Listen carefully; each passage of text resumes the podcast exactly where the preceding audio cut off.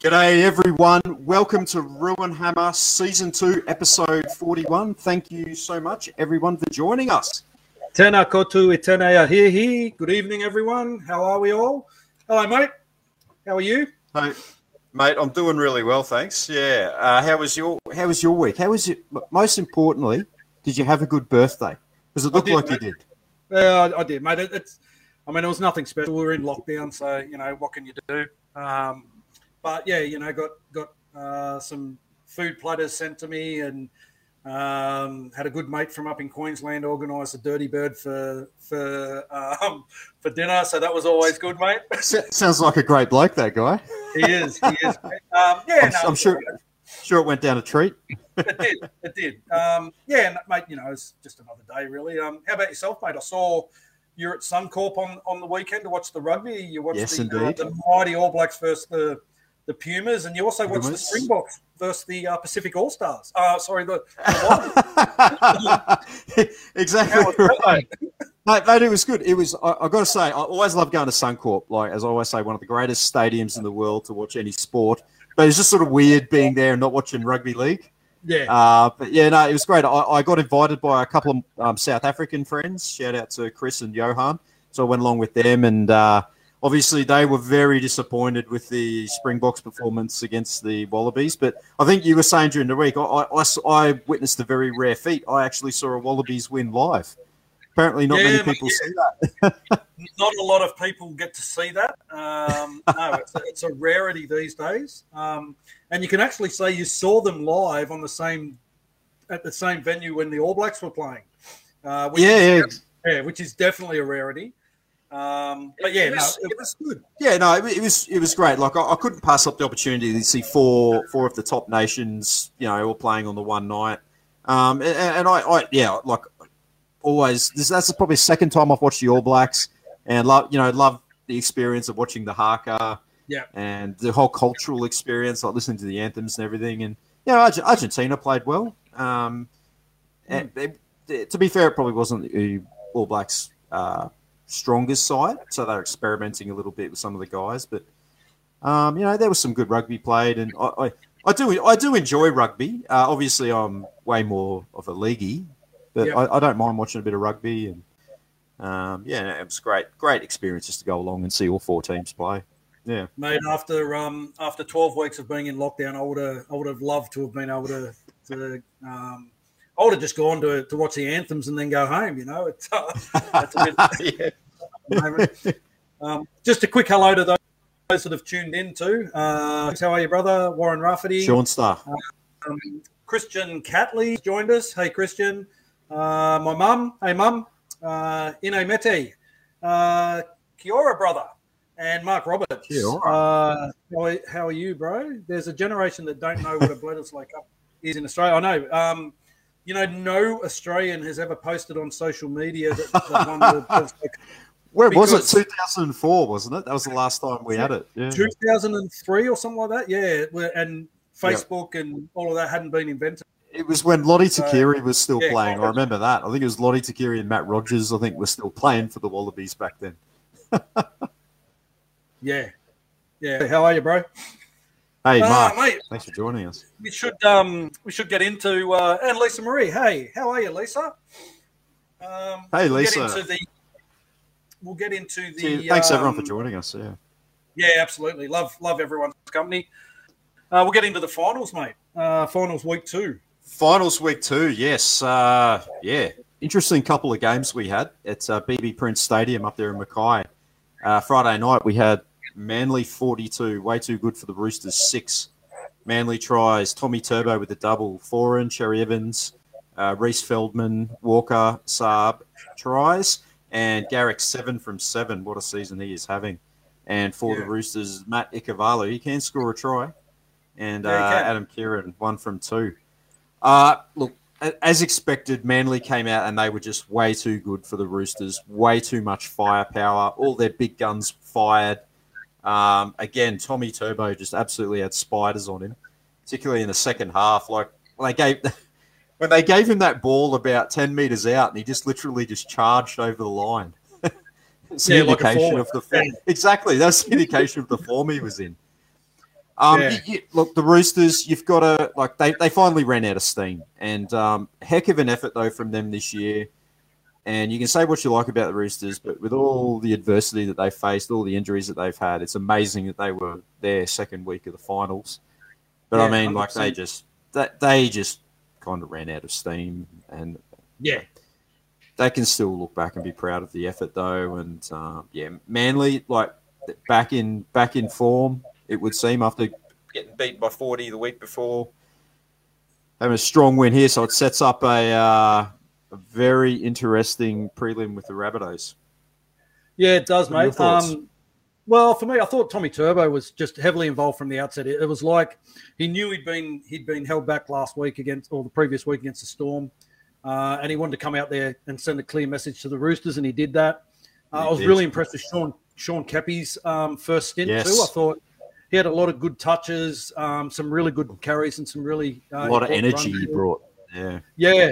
Um, Roosters again. That it's been something that I, I've been speaking about the last couple of weeks, but they they've just got some really poor ball handling, um, and it's really their talent that has got them home in games because their completion rates have been uh, awful, and they came up against a Manly side that just punished them for every mistake that they made. Mm. Manly leading 18 0 after 20 minutes. Um, the game was effectively over, but that was that was when I thought Robert Robbo should have brought um, Sam Walker into the game. yeah. Um, he left it left it a long time there. Yeah, he did, mate. Yeah, and, and like Lachlan Lam was virtually unsighted in those in the, that early contest um, in the first half, and it wasn't until Manly were up twenty four four uh, before he brought um, Sam Walker on. And and I, I don't criticise Robbo. He's a he's a great um, first grade coach and and um, a great tactician of the game, and he knows what he's doing. But I, I just thought that at twenty four four, the game was pretty much over, and it, it, it was going to be a big ask for Sam Walker to get the Roosters back into it. for Um, eighteen year old in his first final series to come in there and with Yeah. that much magic, like Yeah. erased a twenty point deficit. Yeah, bridge too Yeah. far. Um, but I liked Manly's game. Their, their short passing game, they played really square uh, and direct. Um, and it, it just highlighted those middle third defensive problems that the Roosters have been having. Um, but yeah, they're just all class. Uh, sets up a great um, clash with the Rabbitohs this weekend. Uh, and it's, it's certainly a different Manly side that the Rabbitohs beat way back in round two uh, at the beginning of the year. Oh, chalk and cheese. Yeah, that, that was they were looking terrible in that four match losing streak. Yes. Um, Yeah. like they, they were yeah, looking like genuine spoon contenders, but what a turnaround, eh? Tommy um, Tommy Turbo, as you said, mate, he back to his best. He had 196 run meters, two tries, a try assist, 10 tackle breaks, and three line breaks. Um, it was a great season by the Roosters. They should be they, they should hold their head high. Uh, definitely. such difficult, difficult circumstances. They had a, a horror injury run all season. They had three uh, greats of the game retire midway through the season in Boyd Cordner, uh, Brett Morris, and uh, Jake Friend. Um, and then on the weekend, they had uh, J Moz uh, retire. He played his last game, and um, what a great player he's been. Uh, ex, you know, outstanding. terrorized us over the years. Both Brett mate. and Josh, they've absolutely terrorized us. I, I mean, yeah, that they have they've been exceptional players, very solid. You always knew what you were going to get from them. And I Yeah. think Brett, I think Brett Morris played his whole career without losing to us. Yeah, uh, it, it was interesting. I, I went back through uh, J Mos's stats. He, he played 325 games, 158 tries, 18 finals appearances, two grand final appearances, 15 origins, six tries in that, six tests, four tries in that. Never won a grand final. So he's going to be another one that if he gets a gig in the media, uh, he'll he'll be one of Hindy's mates. Uh, Yeah. who they can always pick on because I, I think Josh Brett got three, didn't he? Brett Brett, got- Brett yeah. won three, he got 2010 at the Dragons, and he got the and two, two, at and the two at the Roosters. Yeah, yeah. yeah, I, yeah, I thought thought it was March. Mate, Josh Josh has been unlucky. Yeah, he was he played in uh was he played in the Bulldogs grand final. It would have been 2012 and 2014. He would have lost those two grand finals. Yes. Yes. Yeah, Yeah. Yeah. he came close. Um, And then he, he went to the Sharks Unlucky. the after they won the grand final, was it? Yeah, left He have left the Dragons. He left the Dragons the year before they won the grand final. So yeah, he just missed out. Brett was Brett, Brett was Johnny on the spot. Um, but what a family, you know. Um, Oh, You know, their father, father as well. Yeah, uh, they all started their careers at the Dragons. They all ended their careers at the Roosters. All three of them have scored. Is that uh, right? Over, they all, all ended at the Roosters. Started yeah. Dragons at the Roosters. Interesting. Yeah. Yeah. Stevie scored 120 something tries. Josh 158. Brett 160 something. So yeah, a, an amazing family. Um, yeah, and you know he, he's done a great, great. He's done great things. He's done great things. You know. Um, in, in rugby league, and we wish him well in uh, in his retirement. Um, mm. Would have been nice to have guys like that playing at the Warriors, but so be it. Yeah. Yeah. Yes. Uh, well, what was the next game, mate? Tell us. No, tell sec- us second game. Chalk, chalk, and cheese. These two games. Uh, BB Print Stadium again. Panthers eight over the Eels six. This was on Saturday night while I was at the uh, at the rugby. Uh, Panthers, Capewell with the try and uh, Cleary two from two. And for the Eels, Waqa Blake the try and Moses with the goal. Uh, a classic finals game, but definitely not the game I expected from these two sides. So I was thinking it was going to be a bit of a points fest. Um, like it's, instead, we got an absorbing defensive tussle, and you know it's could have gone either way. Hanging on, Parramatta. Uh, scrambled defense. Uh, their scramble defense was outstanding as well. And Penrith, though, they did enough to win. But the nature of, the, of a contest like that, what kind of toll is that going to have on Penrith now? I mean, yeah. they've they've they now have to go through the finals the hard way. So after losing to the Rabbitohs in the first weekend, having a really tight, tough game like that, and then having to play Melbourne in the prelim, you got to ask what cost that that win came at. Um, yeah.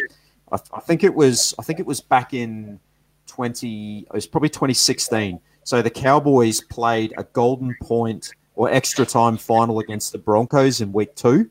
And then they came out to play the Sharks in the prelim and just got absolutely rolled because yep. could, they were just fatigued.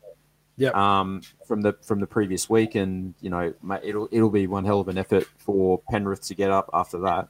Yeah, absolutely. Um, uh, yeah, it was a classic game. It was the best finals game I've seen for a, for a long, long time.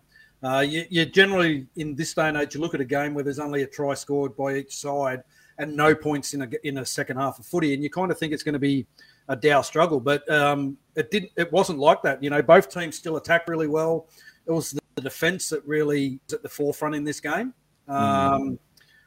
I, it didn't go as you said. It didn't go the way I thought it would. I actually thought it was going to be a points fest to to Penrith. I, would written Parramatta off weeks ago. I actually tipped them to get beat by Newcastle the week before. So, um, yeah, they they Penrith were definitely the team under all the pressure.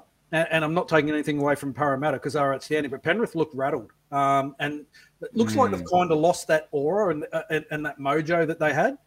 Um, both kicking games by both teams were outstanding, uh, Moses and, and Cleary. Um, both teams scored from kicks. Big mistake. Yeah. For, for, I mean, I've, I've never been a fan of Dylan Edwards, and, and I think fullback is Penrith's uh, worst position. I can't believe that they let Dane Laurie go and held on to, to Dylan Edwards. Um, and his choice not to contest that bomb. To oh, yeah, that was that was yeah. bad. Yeah, that was, uh, that's real bad. Yeah, which led to to Para's first try, um, and then you had you know, uh, Penrith's try was that little kick through that Capewell got. Um, so it just goes to show how good the defence was. Yeah. Uh, Penrith mm. with a penalty goal late in the half. Um, a couple of interesting scenarios in this game. There was a point in the second half where Penrith had penalties in front of the para posts and they chose not to go for goal. Um, chose to keep interesting. yeah, yeah, thinking yeah, that which, they would be able to to get to get the try, get continue on from what they've done all season. Like, oh, eventually we'll get over the top of them and put a few tries on. But Mate, yeah. I read that as arrogance Men- mentality. Yeah. yeah. I read that as arrogance, um, thinking that they were going to just, uh, you know, if they kept the pressure on, they were just going to roll Parramatta. Parramatta mm. were up for that game, um, and then the um, Mark Roberts J, JFH uh, leaving the bubble created the void in form currently? Yeah, I think it did. I think it took away from a, lo- a lot from him. And then they had Moses Leota out last week and uh, so forth. I, I, I, think the introduction of Tevita Pangai has kind of um, screwed them a little bit too. Uh, is, is, it unsettling a little bit because he's a different well, kind of player,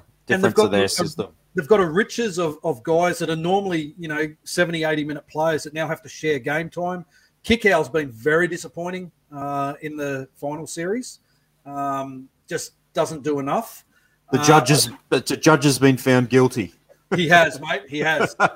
um, the the the two biggest calls. The the one that was looked like everyone's talking about the Penrith trainer running on the field and oh, yeah. stopping the play before he got to the player. And yeah, I agree. I think the twenty five thousand dollar fine that they've copped is like poker machine change, as, as Paul Kent put it the other night.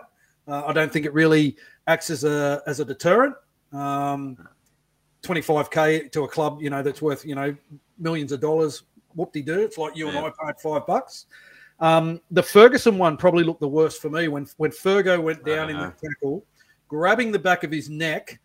Um, Ashley Klein didn't even look at a review. He, he penalised Penrith straight away, and as soon as the whistle went, Fergo it's, jumps up like a fucking pork Straight up, like just trying to get in the biff. It was yeah. ridiculous. And then they look at the replay, and they and you can see that no one touched his head or put any pressure on his neck. It was it was a purely a milking penalty. Um, yeah, he just he just he just comes up and just going, oh, oh. Yeah.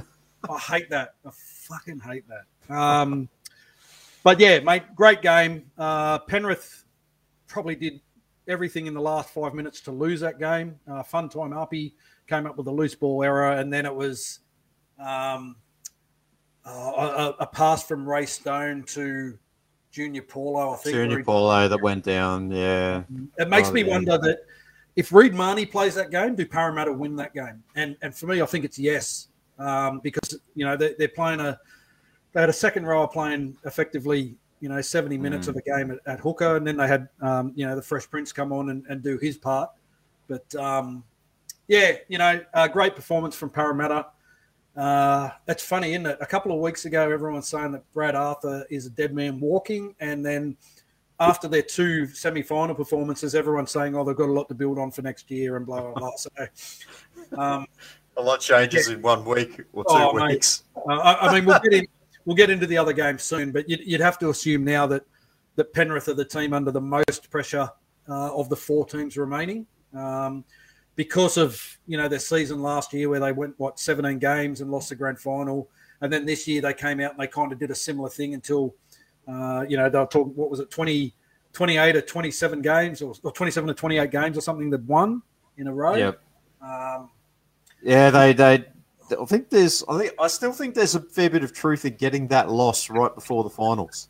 Yeah. I, I, I still think there's something in that. A lot of people say, oh, no, that's just a myth. But like, look at last year. They, they just cruised into the grand final essentially. Yep. And then just came up against just, just like, storm hit them like a, a brick wall. And um, this year, I mean, they had their loss in the finals week one, and that's done them. That's that's caused an even bigger problem for them. Yeah. So yeah. yeah. Whereas Melbourne had a loss a couple of weeks out from the finals, allowed exactly. them to, to, you know reset themselves uh, and, and, then you know get themselves ready to for a, a play at the grand final. And yeah, they'd, they'd have to be favourites at the moment, I think. Oh, have to be, yeah. We had a uh, we had a game in the Queensland Cup between the Redcliffe Dolphins and the Falcons as well. A few of our boys playing in that game. So stats from the Dolphins: forty to twenty win over the Sunshine Coast Falcons in Week One of the Queensland Cup Finals. Uh, Viliami Vailea with a huge performance, uh, leading all players in meters, post-contact meters, uh, line break assists, and tackle breaks. Ed Kosi had a very solid stat line as well. Good to see him having a having a great game uh, Tom Ale, and he backs up a huge game he had with another high quality performance. Five offloads being the most in the match, and uh, no other player recording more than one. So, Tom yeah, Ale in form. Yeah, um, Viliami Vailea, uh, he, he, had like 247 run meters in, in 80 minutes. Um, Ed Kosi, uh, 155 run meters. They both got a try each. Jackson Frei, 121 metres in his 62 minutes. Uh, Tom Ale's been playing great. He's playing lock up there for Redcliffe at the moment. Uh, one try, another try, and 145 run meters. And Pride Petterson-Robati, another one to look out for f- for next year. Uh, a really good game as well. Um, take nothing away from these performances. It, it, does highlight the massive void between first grade and second tier competitions. But it's great that these guys are performing well. Um, awesome for their continued development. It's great that um, in a game like this, and that, that was a semi final, um, it, it's, it, it's great that in a game like this, the, the guys that have had some first grade experience at the Warriors are the guys that are, are the shining light and leading the way. It's in, what in, you'd expect. Yeah. The Dolphins. Yeah. So uh, I think the Dolphins play uh, the uh, Seagulls this weekend, Tweed Seagulls, um, for a chance to go into the grand final elimination uh, game. So yeah, there's still a little bit of footy being played up there at uh, uh, southeast Queensland. So yeah, if you can get out, if you're up there and you know you can't get to the the other games uh, this weekend, um, great to go and you know go watch the boys. The, yeah, go and support the uh, the Redcliffe Dolphins if you can. Uh, Lachlan, uh, Mark Mockeye was just saying Lachlan Tim was another uh, strong performer as well. Yeah, he's, he's another guy that was training with the Warriors in the preseason. Uh, I'm not sure hmm. what the deal is with him. Mike Harrison's just said, and we are speaking about this off camera uh, before we went on. Fogarty off to the Raiders. Jamal Fogarty at the Titans is all but signed with the Raiders. They're saying, uh, does this open a gap for Cody to go to the Titans? Um, I don't know. I, I, am still hearing that Cody's going to see out his contract with the Warriors. Uh, they don't want to release him. Um, I think he's on a. I think he's on a fairly good, a fairly good final year with yeah. us as well in terms of remuneration. So yeah, yeah, I think so too. Um, but who knows? I mean, you know, not sure what's going on in, in the in the big scheme of things at the moment. We'll talk a little bit later about all the Australian yes. stuff. But um, but yeah, it's it's great to see these guys playing some good footy, isn't it, mate? Mate, it is. It's fantastic, and as you said, it's great that these these are the guys that are leading the way in the uh, Queensland Cup competition as well. Yeah, absolutely. Um, we'll, we'll skip through the the preview pretty quick. Uh, for this week we got um, sorry, Sean James. Who should be our main target for 2022?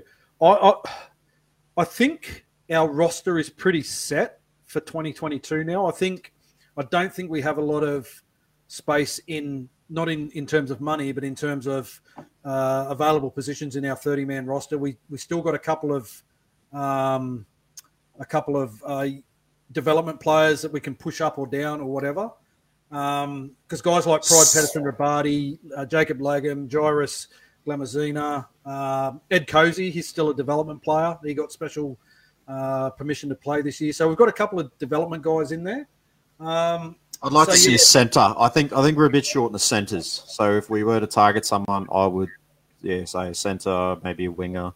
Yeah, I, I mean, yeah.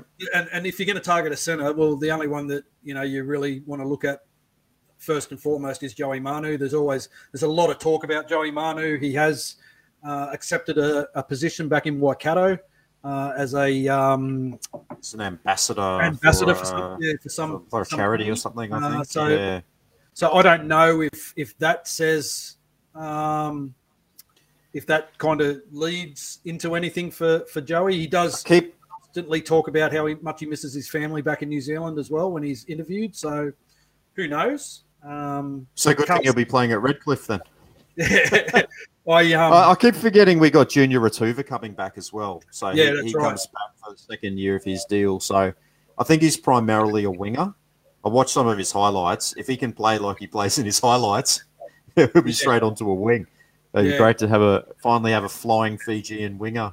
Yeah, for uh, me, the Warriors. For me, it would have been nice if we had a retained Peta Hiku. I think uh, Peta Hiku yeah. staying would have kind of completed that that squad. You know, we get a, a good off season of because you got to remember we had like Reece Walsh come mid season, Dallin came mid season, uh, Matt Lodge came mid season. We had Addin Fonua-Blake was injured for a good part. Euan Aitken was injured for a good part of the season. Our halves mm. chopped and changed. If we can get Tohu, yeah, yeah, yeah, Tohu missed um, the back end of the season. So if we can get a, a good um, uh, preseason into the legs of these guys and, and, get our combinations working in our, you know, um, uh, con drills and stuff like that in the off season when we're through our training uh, and take that into our trials and into the beginning of the season, I think um, yeah, I think we'll be really well suited. Uh, I think we've got a great mix of of different body shapes and different abilities in our forward pack. Uh, Aaron Pene joining us is a is a big mm. in. Uh, didn't realise how big that kid was until I stood next to him. Yeah, so um, yeah, it uh, and yeah, another one is we've got Fuss. We've still got Fuss. Yeah, I keep, everyone, I keep forgetting about. Fuss. Yep. It's uh, yeah, breaking news. He's staying with us, even though he's contracted to us. yep, absolutely. So, um, yeah, so they, have announced that he is part of the plans, and yeah, yeah push push Fuss into the centres. He's yep. played a bit of centre in first grade. Big body. Yeah. Um, yeah.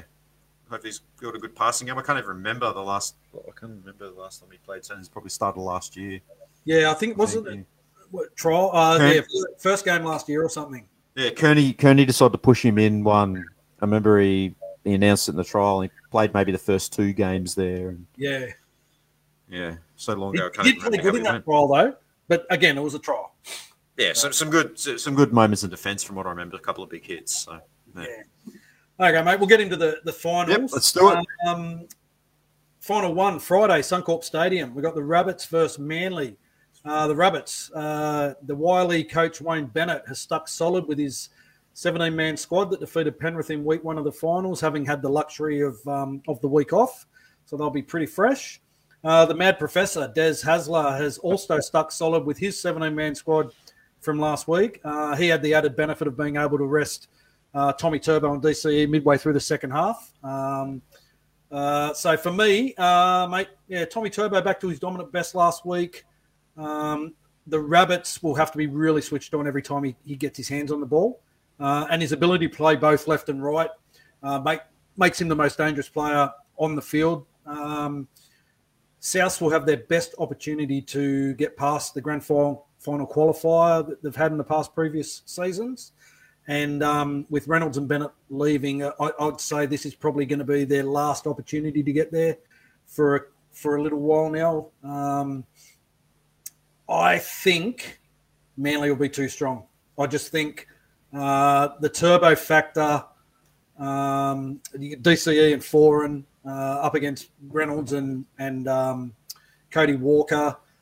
South really only have the one go to, which is that left side attack, which has been potent all season. But um, I'm sure Manly will be ready for it. I'd say Manly one to twelve, but I'm, I'm hoping that Benji gets a grand final before he retires. So I'm hoping for a Rabbitohs win. Yeah, this is a tough one to pick. I, I, I think there could be quite a few points scored here, but, but in saying that, it's probably going to end up being eight six again, like last week. But uh, look, Manly with you know Tommy Teeb, spiders all over him, on fire. Like they're they're just they've got so much strike all over the park. But then I'm thinking the, as you said, the Wiley Fox, uh, Wayne Bennett, he can get his teams primed for a big game, and he times their runs just perfectly.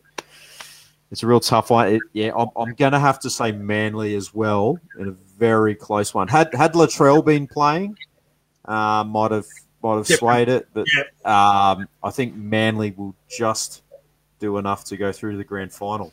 Mm, I agree. Which brings us to let, us face it, it's already probably the game against the season. Who isn't looking forward to this one on Saturday night at Suncorp Stadium, the place to be? Storm versus Panthers in the prelim, one week early than we all we all expected. Uh, for the Storm, uh, Josh Addo-Carr uh, uh, returns from hamstring injury, replacing Isaac Lumelume on the wing. Uh, the Cheese, who was injured in the Storm's defeat over Manly in week one, he's been cleared uh, off any facial fractures and he's been named to play. And um, no other changes to look, a red hot Storm juggernaut. And for the Panthers, Brian To'o is on the extended bench, and you imagine he'll be given every opportunity to prove his fitness and uh, for the game, and he'll be a he'll be a very big inclusion or exclusion for them. Yeah, um, either way, it'll be key. Um, Mitch Kenny has been ruled out as well with an ankle injury. Uh, with with your mate the snail, the speedster, uh, Tyrone May replacing him on the bench. So interesting there. I did hear that the judge was under a bit of an injury cloud as well. Yeah, and a couple of other couple of other guys might have been struggling uh, too. So Casper, Casper, okay. Yeah. So, mate, this is mate, this is going to be a I, I, can't wait to watch this one. This is going to be an outstanding game of footy. But I, I, I think the Storm, I think the Storm might win and win well. I'm, I'm going to pick the Storm by twenty. Mate, it's a tantalising semi final, isn't it? Um, it is. And, and it's it's that game that we've all been thinking foregone conclusion it's going to be the, the grand final. Um, and it's a week early. Uh, Melbourne will be very fresh. They would have freshened up nice. Uh, Craig Bellamy's done this so many times, you know, in the past couple of seasons. Like how many Like grand finals? Shell and peas. Uh, It's Yeah. easy to work out which grand finals he wasn't in. I think. Yeah. Like- I know. What 2019 wasn't it? Uh, he wasn't in that one. yeah, that, that- that's it. Yeah, I, yeah, I, I can't think of many others. Uh, The only other one was probably when they lost all their points. Hey, He- He'll have them all. He'll, yeah, that's right. He'll he'll have it all uh, worked out. Um, mate, for me, yeah, Penrith were in a war last week against the Eels. They've got a couple of injuries, as you said. Um, Kikau for me is the big key. Uh, he's just he's been very disappointing uh, in the past few weeks with his involvement. It's interesting that um, there was a lot of talk a couple of weeks ago about him maybe not being able to be stay, uh, stay at Penrith because of his asking price, and a lot of clubs were circling around, and all those clubs have now pulled out. It looks like he'll stay at Penrith, and he'll he'll probably stay on a reduced contract. I reckon. I don't think he's worth the 950 that he's asking. He doesn't. It's you know he's one of those guys that's getting big money, and and you you're not getting your, your value for dollar. Um, but if Penrith are any chance of getting past uh, the Storm this week, uh, Kiora Tike, um, I would Kiora. say he's got to be at his best. Um, the game will be won in the forwards, though. Whichever forward pack wins that middle third and can give their halves room to move and set up their outside backs will win this game. Uh, but I'm with you. I, I, I originally thought close game, but I just the more I think about it, and the more I look at that that fully fit Penrith, uh, uh, fully fit Storm outfit, rested. yeah, rested. I, I think the Storm are going to win, and I think they'll win comfortably. I think they'll put the Panthers to the sword. Uh, the Panthers have shown in their past two games that they really have no um, answers when uh, the defense is up and in their face and takes the space away from their their halves. It's like that's they've only got the one game plan, and if it's not working, they don't know what else to do. Um, and the Storm will be they, they, they would have watched the past two uh, games, the video, and, and seen where they can win this game, how they can trouble Cleary. They'll be relentless. They'll, Yeah. they'll be relentless. that They'll have every box ticked. And yeah, as I said earlier, I just think that that, that tough game last week is going to take a lot of juice out of the Panthers. And yeah, that for that reason, I think you know they, they might come out and the, and the storm might just ambush them. Yep, I, I agree. I think so too. Yeah, so it's two games, two two quality games of footy. Um, really looking forward to to watching those I this can't, weekend. I can't wait. Yeah. yeah, and see who makes it through to the uh, to the grand final. Um, yeah, it's mate. We've got three games of footy left, and that's it. It's isn't it? I know. well, it comes to you where you're just like clinging onto everything, and with no uh, NRLW competition No, as well, it's like, oh, the end is nigh. lucky, lucky we've got um, lucky we've got interviews lined up for about a month and a half to two months uh, after. There that. you go, guys. You Yeah. need your league fix. Look no further than We uh, can keep Ruin Hammer. you your league fix. Yep, Yeah, absolutely, that's it. absolutely. Well, Uh, mate, what time is it? I'll tell you what time it is. It's It time for a rant, mate. Let's let's get on it. You want to kick us off? I do, mate. Yeah, uh, my my first point is not really a rant. Um, it- it's more just a, a kind of a, a news and discussion item. Uh, no secret now that the Warriors have confirmed that their base for next season will be in Redcliffe. Um, the COVID uncertainty has kind of forced the Warriors to to make plans for season 2022. So at present, they're still on the Gold Coast enjoying their um, annual leave, I guess you'd say, and um, they will move to uh, Redcliffe on the 1st of November. Uh, and the decision has basically been made so that the players' families can make the necessary decisions. Uh, you know, partners at work can continue with their whether it's a, a job that they've now got in Australia or whether they're uh, doing working from home back to back in New Zealand. They can also enroll their kids into like daycare and and um, schools. Uh, Stability. Yep. Yeah. So it and it gives them that stability uh, for another season. Um, it does mean that it's going to be another season away from Mount Smart and the New Zealand uh, home fan base, which is uh, upsetting for both the New Zealand fan base and for the players themselves. Uh, they itself. they desperately want to get home. Even the even the boys um, that haven't uh, played at Mount Smart, uh, has, haven't been a warrior in New Zealand, based in New Zealand, really want to get home because they all they hear about from the guys that have played at Mount Smart is is how how good it is playing there. I mean, we we spoke to Josh, Josh, Josh last week.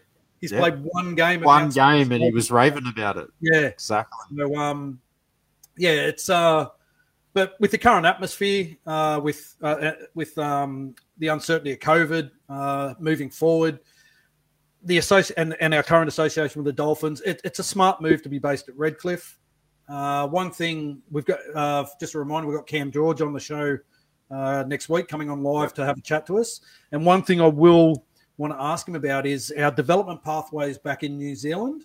Uh, what one whether some of those younger kids will be brought out here next year to play in that uh, Hastings Deering uh, Colts competition, which I think is an under 19s or under 21s comp up there in Queensland, something like that. Um, uh, so yeah, so uh, be interesting to see how that goes moving forward, uh, continuing with our the development of our players. But yeah, um, for all us Aussie-based fans, I guess for you Queensland-based fans, it's, it's a I great. I was just going to say, yeah. I mean, I mean, selfishly, from my point yeah. of view, it's actually um, you know, exciting to have the team based up sort of my neck of the woods. I mean, Redcliffe's about yeah, it's, it's it's it's a little bit further out than Suncorp. It's probably about a forty-five minute drive, but you know, I'll be I'll be will doing my play, best to get out there. and, Redcliffe, do you think, mate?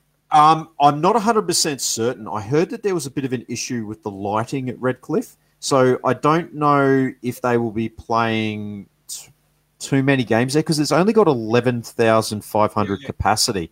and say we say we have a home game against the Broncos, that's gonna you're gonna leave a heap of fans outside. Yep. Um, for a game like that, or um, I don't know. It, it, could be interesting to see if they take some of the games to Suncorp. Yeah. Uh, could be an option, or even to the Gold Coast, or How far, maybe somewhere around there. From where Brisbane is to Redcliffe, that's what about forty. About minutes? Yeah, it's probably about 30 minutes away from the CBD, I'd and say. How far, how far, is Redcliffe from Sunshine Coast? Is that a, is that the option for their games? Uh, it could be. Sunshine Again, Sunshine Coast is not a massive stadium either.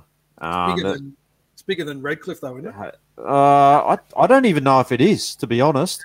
Okay. Because there's it's you got the hill, you got the hit. There's very there's very little grandstands at Sunshine Coast Stadium. It's oh, mainly oh, okay. like the hills at each end. There's a bit of grandstand over on the TV side. Uh, I'm not sure if, if, someone watching knows the capacity of Sunshine Coast Stadium. Um, not 100 percent certain, but yeah, I, would I would say that maybe we'd take some big games to Suncorp. Yep. Uh, which is yeah, it's just perfect for me. Suncorp like very close to the CBD. Um, yeah.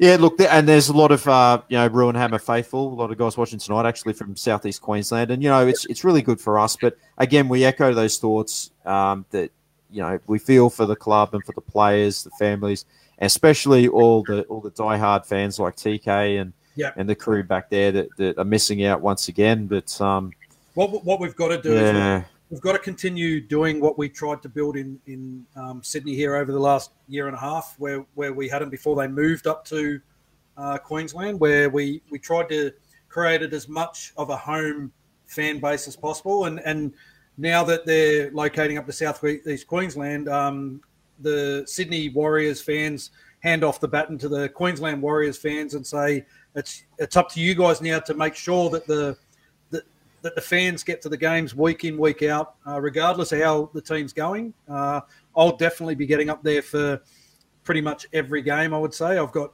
um, you know my daughter lives up there and Rob lives up there, and hmm. um, you know so I've got great um, incentive to get up there anyway, and uh, probably can get away with um, not uh, having to fork out for accommodations. yeah, um, definitely. So, yeah, so uh, I'll be up there uh, as much as humanly possible. I, I, you know, I don't have you know ties tie me to to Sydney on weekends pretty much. So um, yeah. Uh, the other thing probably too would be if there's anyone out there with um, you know who, who runs a business or part of a, a business you know, the, the, the club hasn't been able to engage any uh, sponsors, all their sponsors, in talking to Cam George uh, during the season. It's um, they're sponsored by Vodafone, but it's Vodafone New Zealand, not Vodafone Australia. That's it. Yeah, it's a completely separate entity. Yeah, they're sponsored by Mazda, which is Mazda New Zealand, not Mazda Australia. So those those sponsorship deals that they've got in place, you know, the sponsors back in New Zealand, and we thank them very much because they're they're staying committed to the club,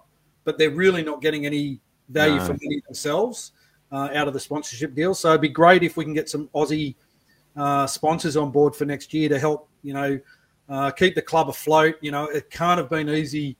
You know, now it's going to be three seasons away from home uh, without, you know, making, you know, the, the home gate takings and memberships, uh, probably the biggest one, uh, home memberships. So yeah, it's um. Sean, sorry, Sean's just commented. Uh, yep. Sunshine Coast Stadium, twelve thousand capacity. Okay. So as much of a muchness. Mm. And Stevie, g'day Stevie. You must be looking forward to the NBA as much as I am. Mark Roberts says Sydney doesn't know what they're doing with COVID. Yeah, we do. We're out of it in uh, two weeks, mate. We'll we'll be at um, over seventy percent uh, double vaccinated, and that's the the plan that they wanted to get to. Uh, it's you know it's happened. Um, so yeah, I think we'll be you know one of the first. We'll definitely be the first state in Australia that's at seventy percent. Mm. You guys are still in level four in New Zealand anyway, aren't you? I think. Yeah, Auckland. Auckland region is, I think. Yeah.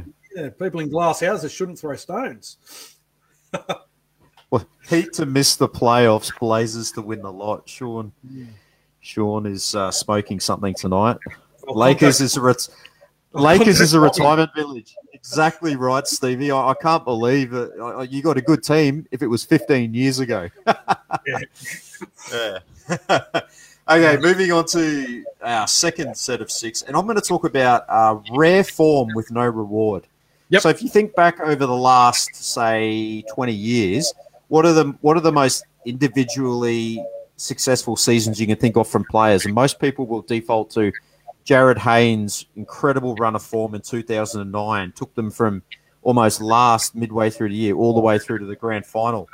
And then you'd probably think of someone like Ben Barba in 2012, yep. who just hit the ground running and just, again, took the team all the way to the grand final. Interesting, uh, interest, interestingly enough, though, with both those um, amazing seasons that they had as individuals and with their club, they both fell short at the grand final. Mm. And then uh, uh, someone else whose form has been probably on par with that has been the man that we mentioned many times is Tommy Turbo. His run of form this year, he, as I said, he has spiders all over him. Whatever you want to say, he's just been untouchable. And is he going to suffer the same fate as the other two in that they had such a brilliant individual season? They get all the way to the grand final, but just fall short because they talk about they talk about these fantastic runs of form, fantastic individual seasons, but they didn't actually end up getting the premiership. No, I think only one from memory, and that was GI in 2014 when the Rabbitohs won. Ah, uh, yep, yep. Similar run of form, and uh, but but in saying that, he was probably third out of Hayne Barba and and, and himself. Uh, I would put G uh, Turbo's season probably ahead of um, Hayne. I'd, I'd, oh, the head of Hayne. Okay, yeah, yeah interesting. I, I was going to say I'd probably have have him at least at ahead of Barba. I'd say ahead of Barba 2012. Just just such as was his dominance. Um, yeah, look, you can make a, you can make a good case for him being better than Hayne as well because he, he, Tommy Turbo's yeah. done it for most of the year. Hayne sort yeah. of hit form midway through, wasn't it? Turbo's done. He's only played 15 games this year, and he's done it in every game that he's played. There, there's not. There's only the one game, which was probably that Melbourne game uh, in the semi final two weeks ago, where he was contained. Because even in the, the game when Melbourne beat them a couple of weeks back in the regular season, Tommy still scored two tries and set up a couple. He was still. Yeah, he did. He was still good. Yeah, he was still good. I, I, I haven't seen a, a guy um, have that much dominance over a competition before. Because when Hayne was doing, Hayne was Hayne was scoring a lot. A lot of his stuff was individual brilliance. Whereas, and same with Barba, but with Tommy, Tommy is Tommy's such an unselfish player that like he's scoring tries, but he's he's setting up just uh, just as many or more. Um, Yeah, but I think you're. I think If- you're if- right on that. I think If he gets to the grand final, he won't Yeah. want to do a Hayne and forget his boots. That's what Hayne did in 2009, wasn't it? Got to the ground and forgot his boots. Or went downhill from there. Look at Caden. Caden's jumped in. Singular gang hammer. I'm really keen for lockdown to end over the off season so that I can take that daughter of yours to the footy. Seriously, good. So, well, mate, you better um, probably contact her and um, treat her, her nice because um, she's got a another couple of people uh, from the uh, Ruin Hammer uh, fan base that has seen her and have been uh, sliding into her DMs on um, on Instagram. So. Mate, I think I think you need to up your game a little bit, mate. Uh, not sit back on your on your heels. Um, Yep. and Auckland Caden. level three. Okay, cool. Um, yeah, so yeah, mate. I, I think I think um, it could be another one to put in that that list of of players because I I, I seriously can't see the winner of the South Mel, uh, Manly game beat, beating Melbourne for the premiership. I think Melbourne will go back to back. If if they play Penrith though in the final, Yeah, yeah. yeah, interesting. Yeah. Yep. Um, yeah, uh, mate. Next, next topic I've got is um, one that kind of really irks me a little bit. Uh, is and we've got guys talking about various players at the moment. Is players committing to rival clubs twelve months out or, or over twelve months out Yep. from their contract? So Not a fan of this either. no, I'm not a massive fan uh, of the, that situation. Um, I don't like the rumor and speculation it creates. Um, I understand that players want to get their futures sorted. I understand that clubs want to get their futures sorted, but I don't know why it has to happen a year out uh, from a season. Um, surely there's something that we can do in regards to like we've, we've got this this deadline now where you have the, the players moving during the season to another club extended to August 1. Why can't it be that after August 1 you can negotiate for the next season? Like, I, I you know, I, I don't understand what it is. Um, yeah, the Jimmy Maloney issue, there's a lot of them, mate. Uh, Exactly. I was going to bring that up. He was the classic example. I mean, he signed for the Roosters, yeah, 12 months out, played the 2012 season, and his form kind of went off the cliff a bit there. And yeah, and it you don't know, you don't know, yeah, yeah, it's you don't know what what how much to read into it. Is it because of No. that, or is it because of other factors? But it's yeah, the fact is he signed to play elsewhere and didn't have a great season for us after two really good seasons. I can't remember a player that that signed for a club over 12 months out. So, you know, like a guy f- after November 1 this year, say CHT, signing for, say, the Titans, but having to play for the Warriors all next year. I can't remember a player that does that and has a good season.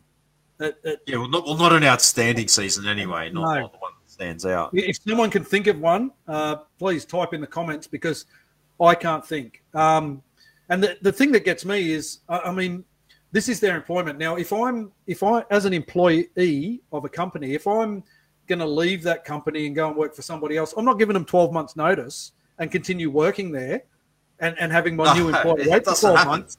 It doesn't Yeah. happen. You go for your interview, Nah. you give them two weeks, maybe four weeks notice, and you move on. Um, You just want to you just want to get on with it. You just want to yeah, yeah, I, I, I just, just want to think move on. I just think um, the whole thing is just it's just messy. It's distracting um, for everybody, and I don't like it. I, I mean, you can see in the the Warriors forums on um, on social media that it's all that's been spoken about is the CHT thing, and it kind of leads into It's, it's a good segue to, to, what- to what I'm about to talk to talk Exactly. about in, in my point. take Um, it away. it- yeah, well, the CHT and the club's vision for him as well. So, so he's he's basically been told that he's not going to be offered a new contract until you know this, at least the start of next season. So, Yeah. I guess it's it's somewhat conditional. Um, it was reported that he was told to go out and test his test his value in the open market, which is not really the case. The media so- reported that, that yeah. he said he wanted to go out and test. Yeah, which which is Which which is not not exactly what happened. no, Um, so it, as as we kind of said off camera, it's a little bit like how the Shaun Johnson thing was meant to have played out yes, um, before it got nasty, messy. Yep. messy. Exactly. Um, so, so I mean, I, I think for, for, from my point of view, I think the club it's a good move from the club, and they're within their rights to say we're going to wait instead of just throwing you a new deal. We're going to see how you go the start of the next season, and playing alongside Shaun Johnson, uh, returning to the club as well, and see how you go, and then sort of get a gauge of, of his form. Because let's face it, he's struggled to put games together. Yeah. Um, he's played about thirty odd games in what's that now, like three seasons. Yep. Um, he, he's had he's had quite a few injuries, and he's he's been a bit up and let's face it, he's been a bit up and down with his form as well. And I think the club just needs to see see a little bit more from him, and and I think they're well within their rights to do that because, as we said, the sample size is, is quite small. Yeah, he's played yeah just the thirty odd games, and he's had a lot of different halves partners as well. Yeah, so he's never really played with a settled as a settled halves combination. I guess they're they're waiting to see how he goes with uh, with Shawnee next year, see how they strike up a combination, and you know they're just taking it slow and not rushing into anything. Um, he's, he's, he's yeah. His development hasn't come along as fast as I hoped it would. He's, he's, str- he's struggled. He struggled a bit to assert himself on the field, particularly in key moments. Yeah, and I think you know we we've spoken about it a fair bit. Um, they're looking to just see him develop a bit more, and they're I guess they're hoping that Shaun Johnson coming back with a lot more of that game management experience that he probably didn't have when he was at the Warriors in his previous stint. That some of that will maybe rub off on him. Yeah, and and as you said, his development will will continue, and hopefully this will be a, a breakout year from him. And then they then they can look at the the contract scenario. Yeah, I um. Hey, Caden Rogers, guess what? My daughter's here. Um, and and hey. yes, Mike Harrison, I did see your comment. Sean Hoppe at the at uh, Canberra left and went for a season with the Bears because signed. Norths, yeah. For, yeah, he was great. Uh, he was great for the Bears, he wasn't he? He had a great season. He was their highest try scorer that year. So, um, thank you for bringing that to my attention. I am a Bears man. Uh, mate, remember Hoppy, my yeah, my not real good anymore. Um, yeah, so um, it's going to be interesting to see how this plays out with CHT. Uh, but the where the media and that's what shits me is where the media is reporting that he's wanting to test his value. It's not true. It's just basically the club saying, "Look, we're going to give you a couple of games next year to you know show that this combination with Shawnee works." Blah blah blah, and then they'll offer him a contract. And, and uh, Mark said that last time they did something like that, Gus Gould jumped in and stole Cleary from us. Is it wise to do it again? I think the whole Cleary thing didn't didn't they only offer him a one year extension? The length. It was length of the contract. Yeah. Yeah. I think I think the whole comment there was that they didn't feel that Cleary was a premiership winning coach. He was a top eight coach. Yeah. There was some sort of dialogue about that, and then I think we, like you said, we offered him a short term deal where he wanted he, two or three. And he goes and, and makes the grand final. Yeah. So yeah, wasn't the, the smartest business move by the Warriors that one, but this this one, I think it is because no way. Because we've com- we've complained in the past about the the club putting money into these guys that just don't come through their development, and guys like Ata Hingano and and uh, Tui Lolohea, yeah, exactly, come to mind. Where we, we wasted some contract money on them, and then we ended up cutting them loose, or they they weren't getting the game time, so they they wanted to leave. And they, they weren't prepared to hang around and and continue no. on waiting, so they left. Yep. I'll give CHT his dues though. He has been very patient. Um, you know, because when Shawnee left, it was he was basically told it was out of him and Adam Keighran. Keighran got the first gig, then CHT came in, then he was off, and then even last year, um, Cody. Well, then Cody in as well midway through that right. season, and lost his spot as well. Yeah, and then um, and then even last year, I remember sitting at the the games at um, Central Coast, and, and CHT was our was our ball boy for a lot of the season because I was using uh, Blake Green in the early part of the season. Um, he, and he really didn't get a, an opportunity much last year. So, yeah, uh, look, I, I, think it's a smart business move from the club. Um, yeah, uh, um, you know, it is what it is. Uh, they, they, they, threw money, they threw a contract at O'Sullivan. He chose to to leave. Um, so yeah, we'll, we'll see how this one pans out. I guess. Yeah. Yeah. Watch this space.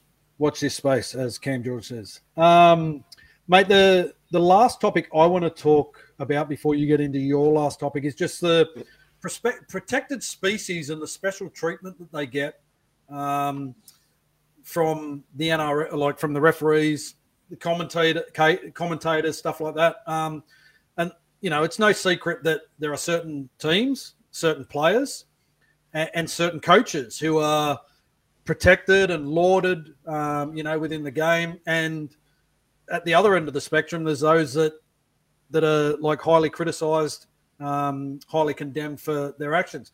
We've seen this season Nathan Cleary penalised for a shoulder charge in a game a couple of weeks back, yet no charge handed down. He didn't have to face your judiciary or anything like that. Uh, and then we saw Tommy Turbo uh, two weeks ago with a high tackle, uh, which was penalty sufficient and no charge from the match review committee afterwards. Now, um, if that's if that's Matt Lodge uh, doing that hit or, or Jack Hetherington, they're, they're on report straight away. There was an incident um, a couple of weeks ago. I can't remember what game it was where Matt Lodge was going in for a tackle. His arm is down by his side, and it hit, comes in contact with a player that's falling, and he got two weeks suspension for that. Yeah. You know, because he came in contact with the head. It, it, just shows how some players are treated differently. I know there's history. I know they've got carryover points, but it just fucking shits me to tears. Um, we had Trent Robinson earlier in the year complaining after Parra beat the Roosters about um, high tackles, and then what happened? The NRL enforced that ridiculous um, high tackle crackdown that that ruined the Magic round, um, pretty much. I think we had offs, 17 sin bins uh... and send offs in that one round of footy. Um, and then we had uh, Robbo the other week complaining about bunker decisions that every team has had to endure all season long. And what happens? Henry Perenara got gets sacked. It's um. We should have got on to Robbo a lot sooner, shouldn't we? Oh mate, it's, it's just these high-profile players like Turbo, Cleary, Munster, Tedesco. Um, they're all treated differently by referees, and then at the other end you've got like Hetherington, Lodge, uh, our mate Jazz, um, Moose McGuire, Radley, Waerea-Hargreaves, who all get treated a lot. Anyone is yeah got a reputation. And then you've got, and I know people will say, "Oh, the Roosters are the most penalised team in the comp." Yeah, they are, but they're also one of the most protected. They're like you know the NRL's team. Um, they get more favour more often than not, um, and they get all the all the publicity on on all the uh, shows. I don't know if anyone watched NRL 360 last night, but they had Robbo on last night. Um, chatting about I don't know whatever because he's the Roosters coach. Like, and then there was a a five minute wank session while he was on there, and then a, a three minute suck his dick session when he was off. It was it was just fucking ridiculous. Um, yeah, so uh, I, I, hate it. Um, unfortunately, as a Warriors fan, it's something that we're going to have to get used to. Yeah, um, long, long yeah, and the salary cap thing. Uh, the thing that shit me. That's right the one thing that shit me the most was last year when Sonny Bill wanted to come, and they did everything in their power for him to come to the Warriors. Uh, Ricky Leutele was linked to the uh, sorry everything that to go to the Roosters. Roosters. Ricky Leutele was linked to the Warriors, and they said no. Nah. But then he got he was allowed to go to Melbourne. Yeah, and played one game. Yeah, played one game. Um, yeah, just fucking shits me. So wow. that's that's my rant for this week. That's my big rant. At, oh, well, off. okay, well, well, let me take over from from here, mate. Well, my final point is going to be a rant as well. Seriously, this Good. is going to be like a face palm. Yep. Here as well. I'm going to talk about players or coaches shifting the. Did any of you guys see the story that came out from Kevin Walters blaming trolls on social media for Anthony Milford's poor form? Did anyone yep. see that? Yes. So apparently, all you guys out there, it's all you guys out there that have been teasing the MILF on on Facebook and saying, "Oh, the MILF can't play, the MILF sucks," blah blah blah, all this stuff. That's why he hasn't been playing good. So hang all your heads in shame, you guys. Seriously, stop teasing players on social media because oh. it's making them play bad, according to Kevy. like, seriously, is that that that is the defense that you put up for Anthony Milford's poor runner form? Is trolls on social media? Have you guys ever heard of getting off social media or not reading comments from people or blocking or but it's not that hard just block and ignore um, i mean everybody but to, to come out and say that that's why this high profile player, that's the reason why he's been his form has dipped. I mean, seriously. Um, there's been there's been a few other players like Shaun Johnson was well known for coming out and talking about what people say about him on social media. Like, oh, people always like he, he I, I think it was in the locker room podcast talking about oh how he people were commenting on him saying oh you, he goes how would you feel if you had just the general public telling you every day that you're terrible at your job and kind of thing? And it's like maybe just don't read it. Don't go on social media during the, se- the season or something. Like this is a relatively new thing. Yeah um, like the players of yesteryear didn't have to worry about this kind of thing you'd have a bloke come up to you at the pub or something saying you're rubbish, whatever it is. But it's it's like it's a bit of a glass jaw thing. I mean, like Kevin Durant in the NBA for for Stevie and a few of our other NBA fans, who is who creates like anonymous Twitter accounts or Instagram accounts and then comments back on all the stuff that say negative things about him because he's been caught a couple of times where he forgot to use his fake account. It's like, geez, why do you guys care so much about what the average punter thinks about you anyway? average troll on social media. Like, I, and, and another one, Josh Dugan blaming the NRL fine system for forcing him into retirement. That's, seriously, yeah, what is wrong with these guys? Yeah, I know. It's not, it's not that he kept he kept um, indiscressing and, and his fines were bigger it's and nothing bigger. to do. nothing to do with that. It's the fine system. You know, don't do the wrong thing, you don't get fined. Fucking. Oh, seriously, like Kevy, social media. You're going to turn around and blame that. Yeah, that, that is the. Because Team List Tuesday. So when the teams are named on Tuesday, apparently all the social media got people get together and they pick the team, and it was them that stopped picking Milf in the halves for the Broncos. It wasn't Kevy. No. It was the trolls. It was the trolls on social media. Stop ruining people's careers. On stop ruining footy players' careers. Kevin All you treated, guys. he, he treated him like a tampon all season. He put him in for a week and pull him out for three, and he wonders why his form was so bad. And then he plays two games at the end of the year that people rave about him.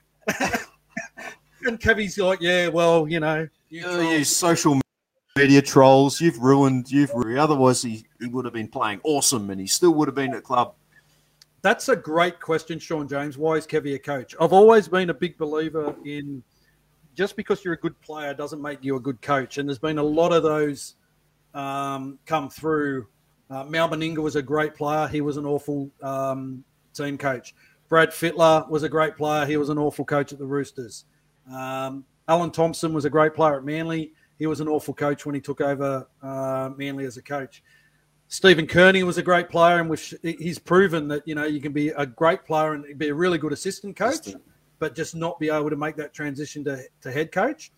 I think Kevy's in the same uh, thing. I think Kevy's great as, as an assistant, but as the man making all the decisions, um, I, I, don't think he's I don't think he's a good head coach. Uh, you know, I mean, coaching Origin and coaching rep teams is completely is a completely Mal Meninga. Look at Mal Meninga for example. Yeah. He went pretty much straight or like from not straight from retirement. It was a couple of years after he retired to coaching Canberra didn't have a, didn't have a huge amount of success, but look what he did with the Queensland team. And that's so, it, because you're not yeah. coaching them. You get you get a Queensland team for a, for a week at a time, three times in a year, or a, a test side for like a month, and um, you know you, you're not really coaching them. It's you're just managing personalities basically. Like you get the best of the best.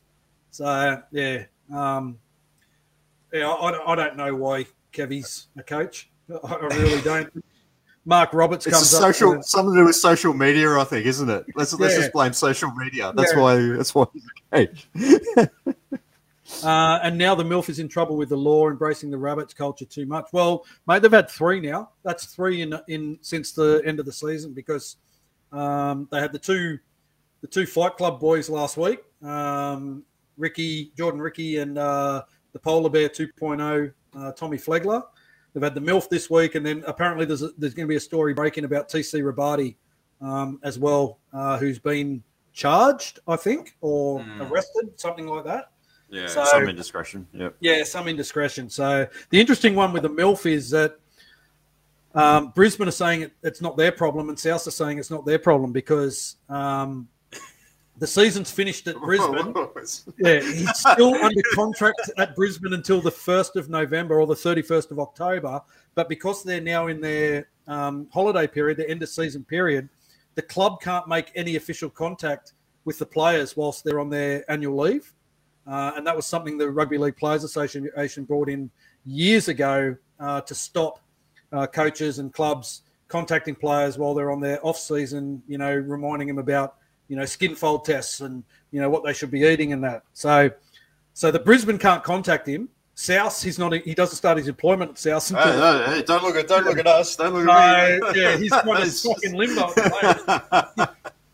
Charged with driving. Okay, yeah, that's it. Um, Kaden Rogers. Will Brisbane make the top eight next season? I think they will. Wow. Well, you're, not, you're not smart enough to date my daughter. There you go. Uh, I don't think they will, mate. I mean, you can only fit eight teams into eight spots, and you would have to assume that you know teams like Melbourne, Penrith, um, and, and, I know teams fall from grace pretty quickly. I mean, the Warriors 2011 grand final yeah. gone the next year. I know, you, but you say you most of the teams from this top yeah, eight will be there again. Yeah, yeah, you look at the pedigree of those teams. I think again, it's going to be a couple of teams fighting for the for two spots at the bottom of the eight. Um, and I, I don't think Brisbane have the depth in their squad. It depends how mean the comments are on social media. Yeah, that's so, it. Yeah, yeah, yeah that, that's that's that's what it will, be, Kevy. Um, yeah. Sean Jones, there are enough uh, teams trying not to make the eight this year. Uh, absolutely. Uh, Jared Cunningham, what do you think about the Dally M ceremony? Good segue. Here we go. Very good segue.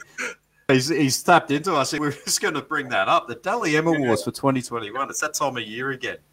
Uh, interesting way that they've done it this year. Uh, so, night one of the 2021 Dally M presentation was on Monday night. And when it was announced it was going to be held over two nights, I, I was like questioning why and and after watching that hour long episode, I still don't know. I'm, Mate, I'm, I'm it was the wiser.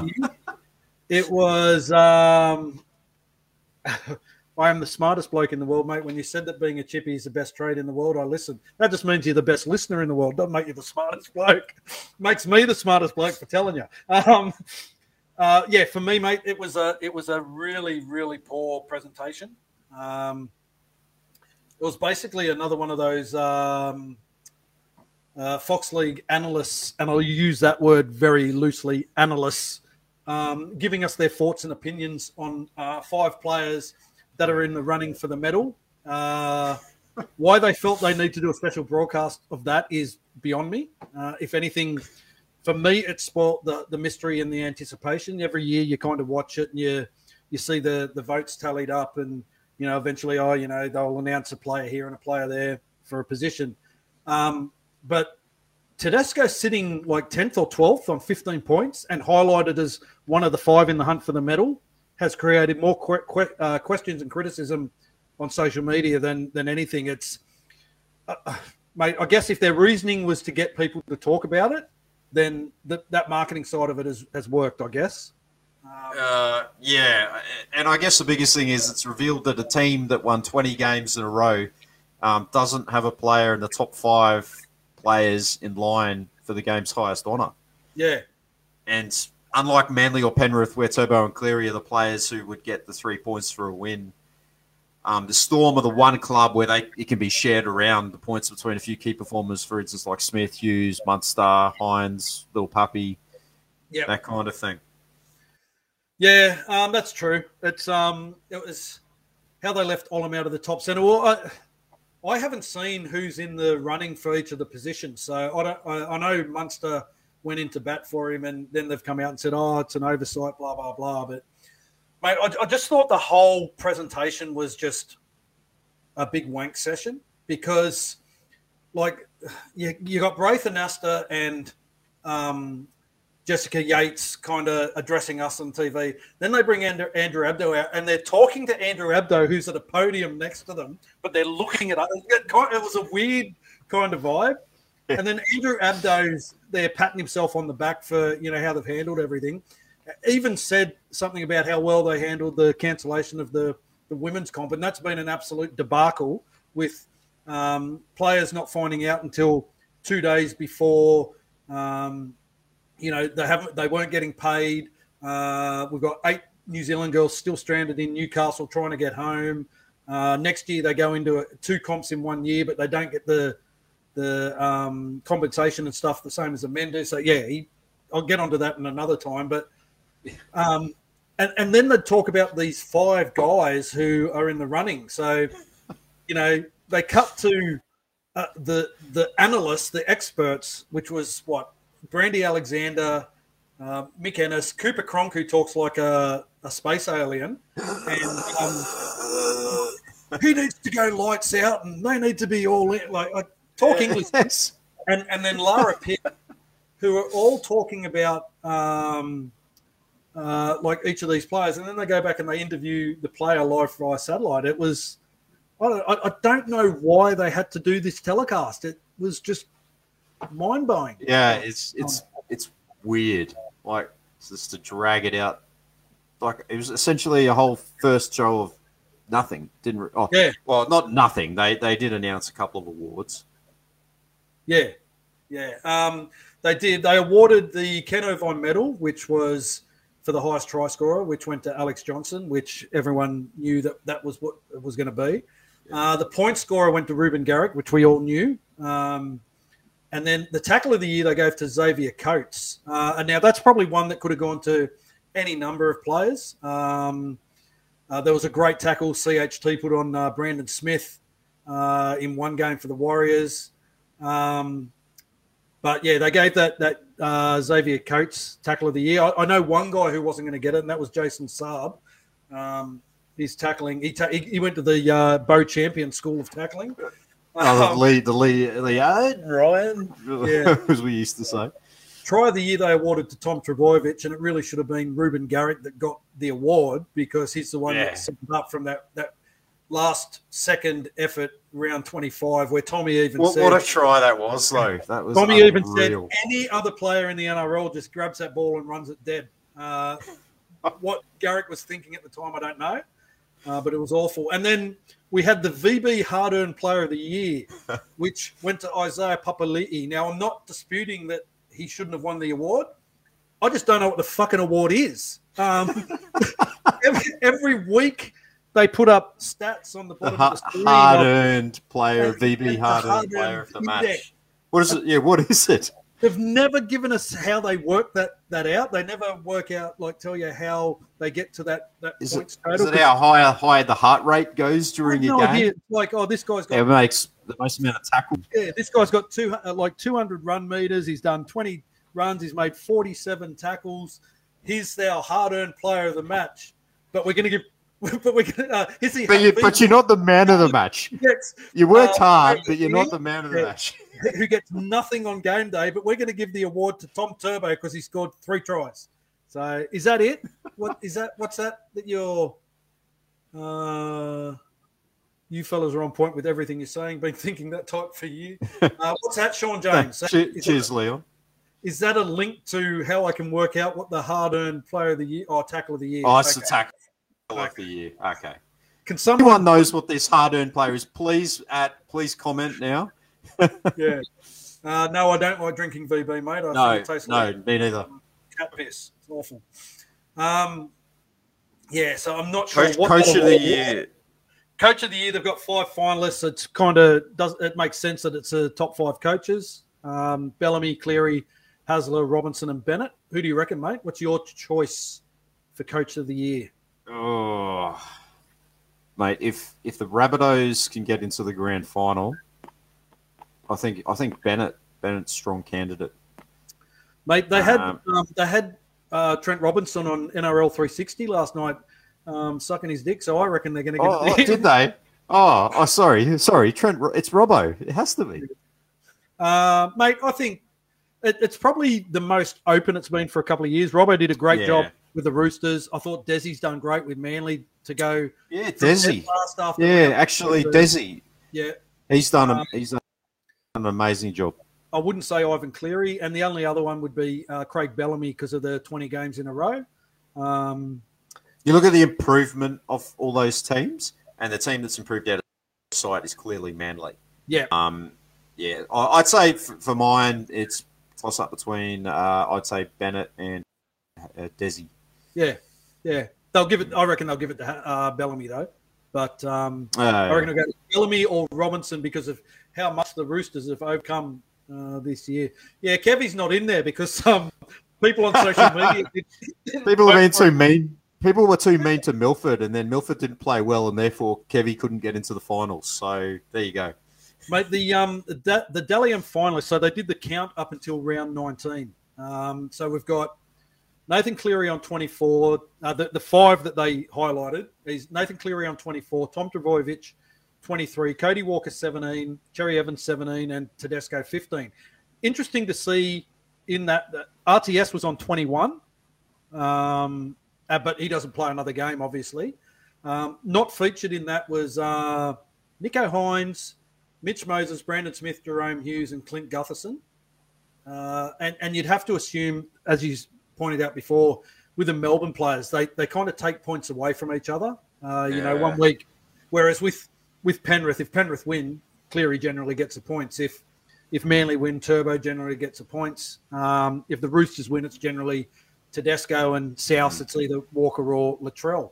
Yeah. Um, but looking looking at that, and then looking at the games that are left, uh, I think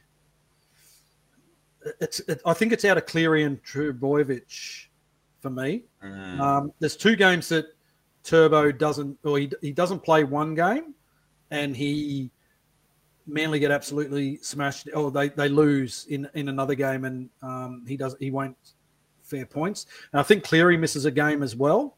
So I think there's probably only going to be one or two points in it between those two. But uh, yeah, Nicho wasn't getting any points when Paps came back. Yeah.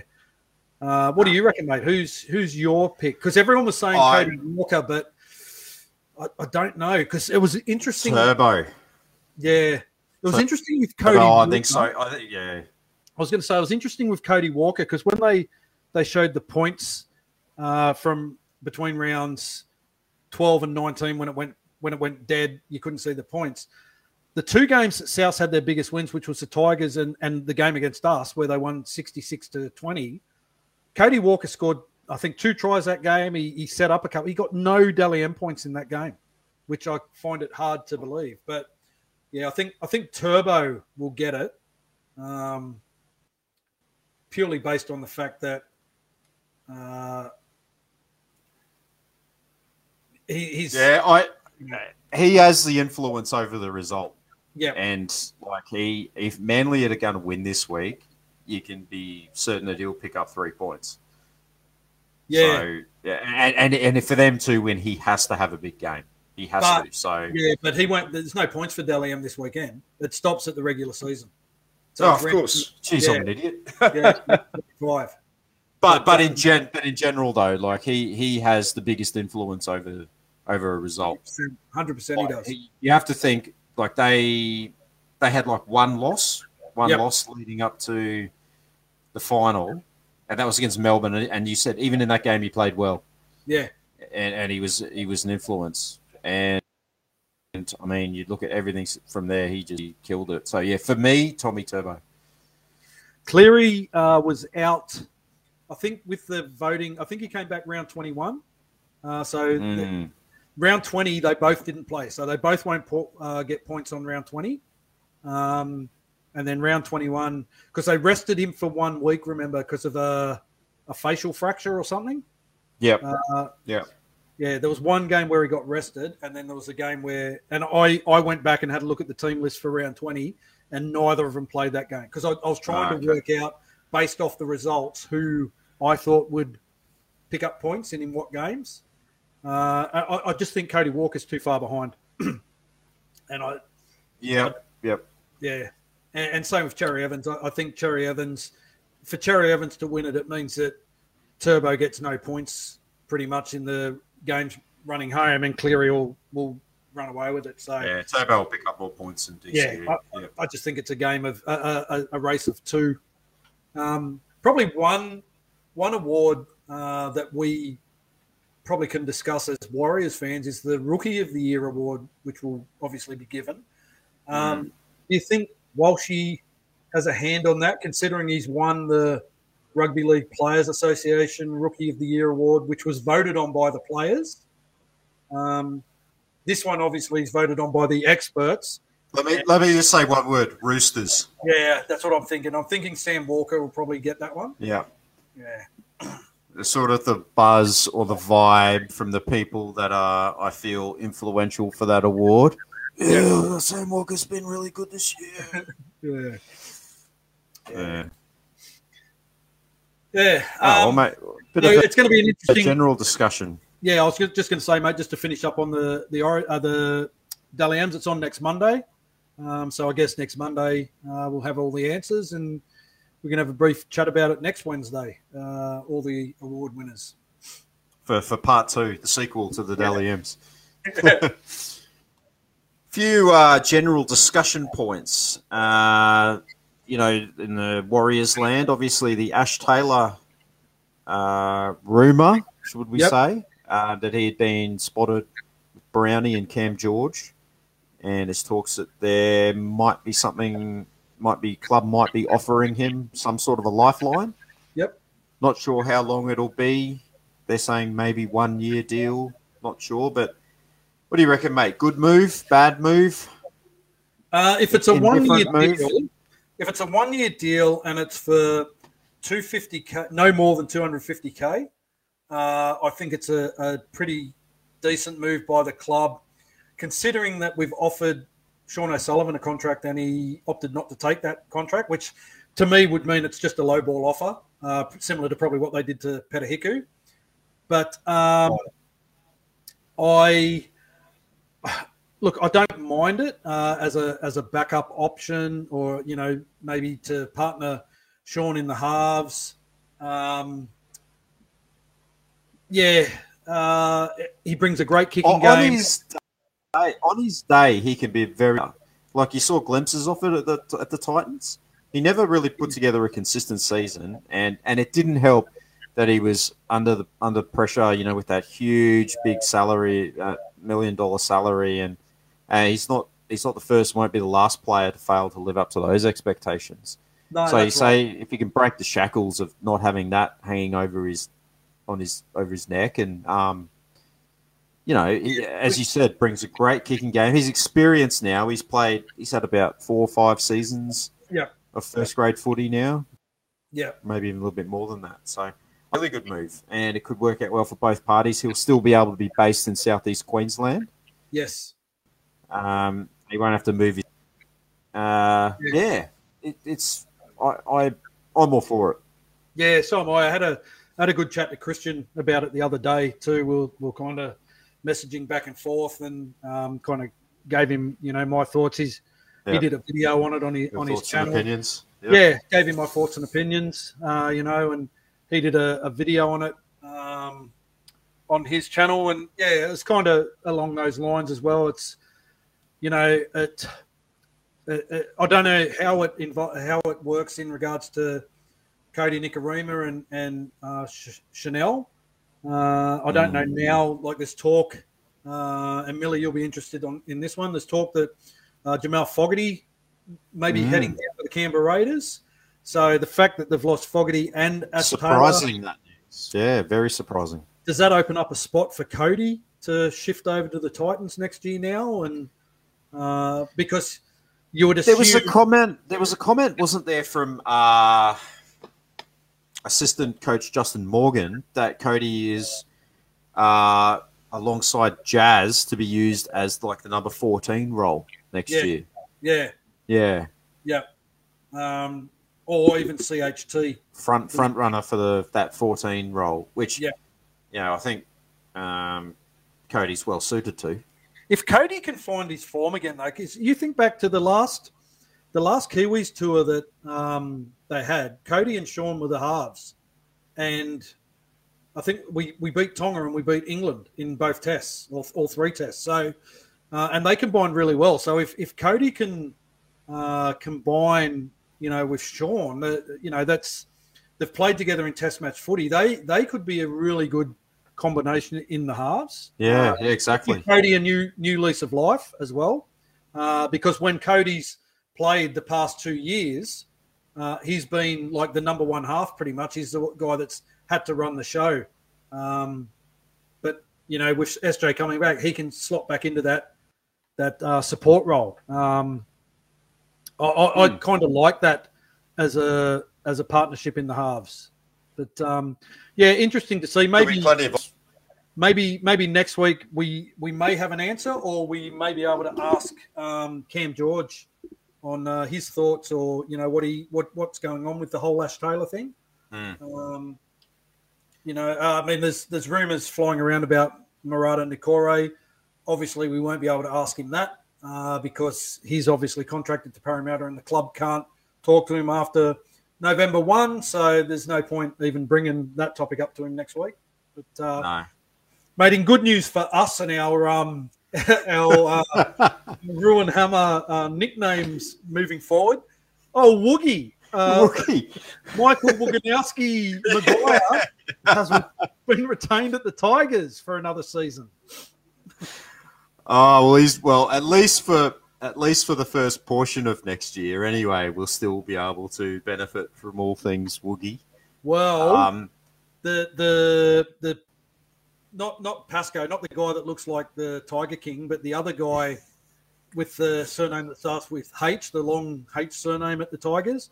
He was on Vossi's SEN Radio show today, and Vossi asked him, "Is um, Michael Maguire uh, going to be there for the whole year, or does he have uh, like KPIs that he's got to reach in the first couple of weeks to hold his job?"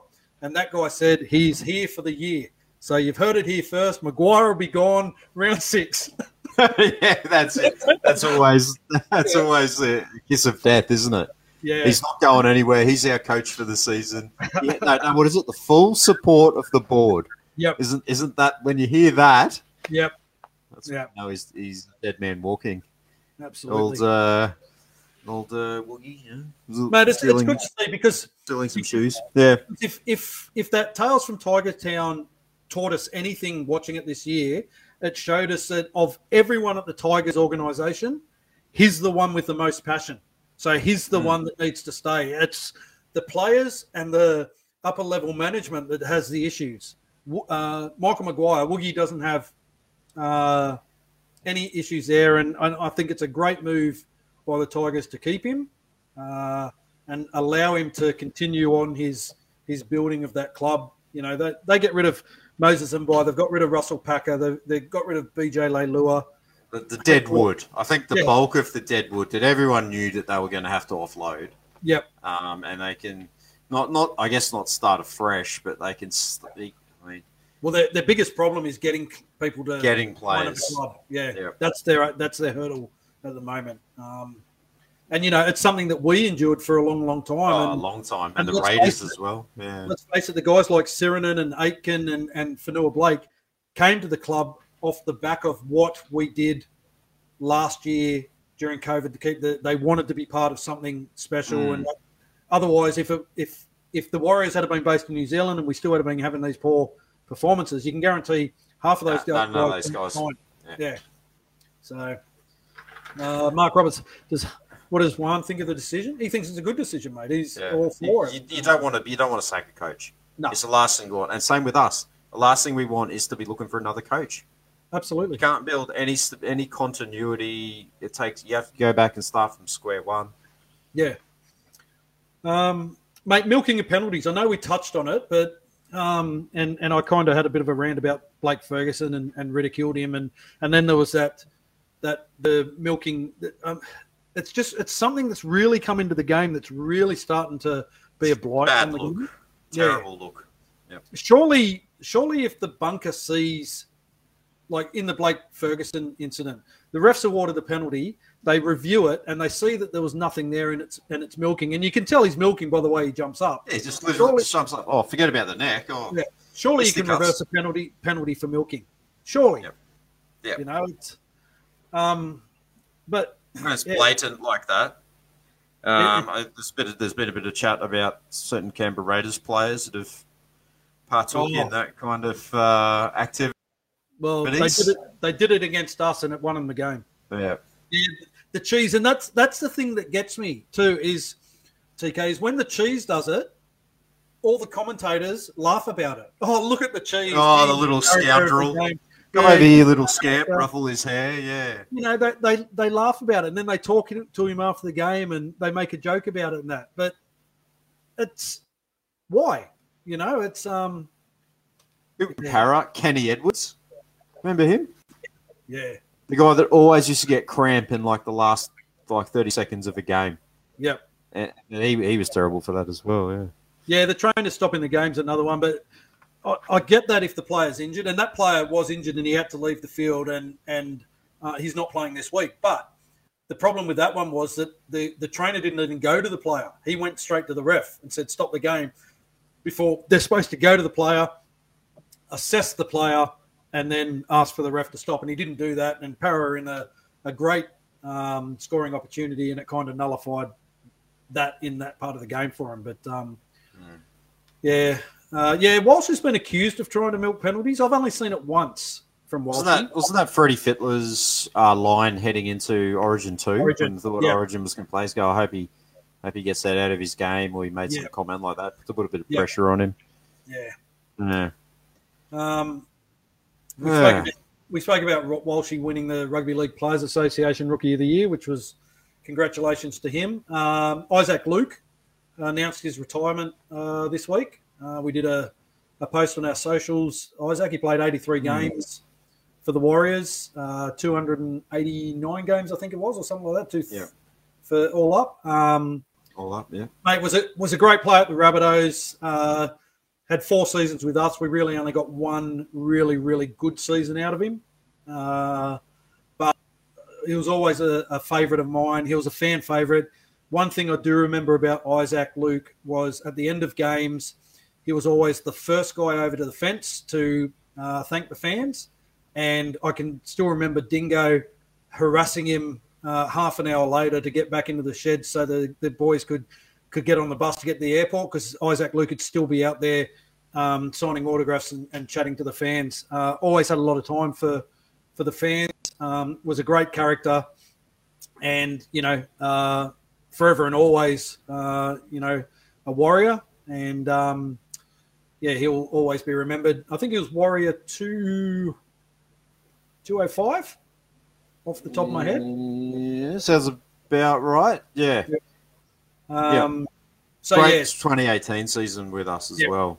Always absolutely. remember his, his form that year. Yeah. So um, still running around in that Queensland Cup. Uh, I think he plays, uh, comes off the bench for Wynnum Manly. When I'm when I'm Manly Uh, Seagulls, yeah. Uh, yeah. Yeah.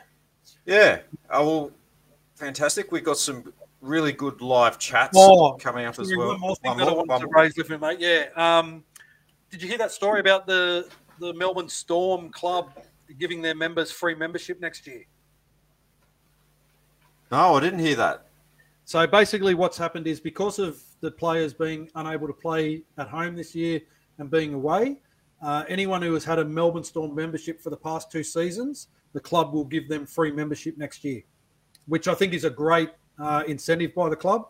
Um, obviously, they're in a, a position to do so because people have been buying their memberships. There's been Mm. some talk on social media. Why don't the Warriors do it for us? Well, people haven't bought memberships this year at the Yeah, Warriors. I know, I know they they rolled the 2020 memberships over to 2021, and they'll probably do the same thing now for 2023 when they finally get back home. Um, but yeah, I- they're not in a financial position to be able to do that. They're not making, you know, money and so forth. But I, I just thought it was a great uh, thing from the, the Storm organisation. Um, so yeah, uh, nice, nice gesture for the fans. Yeah, absolutely, sure. yeah, absolutely right, mate. Yeah, um, but yeah, uh, that's all I've got, mate. What about what have we got left?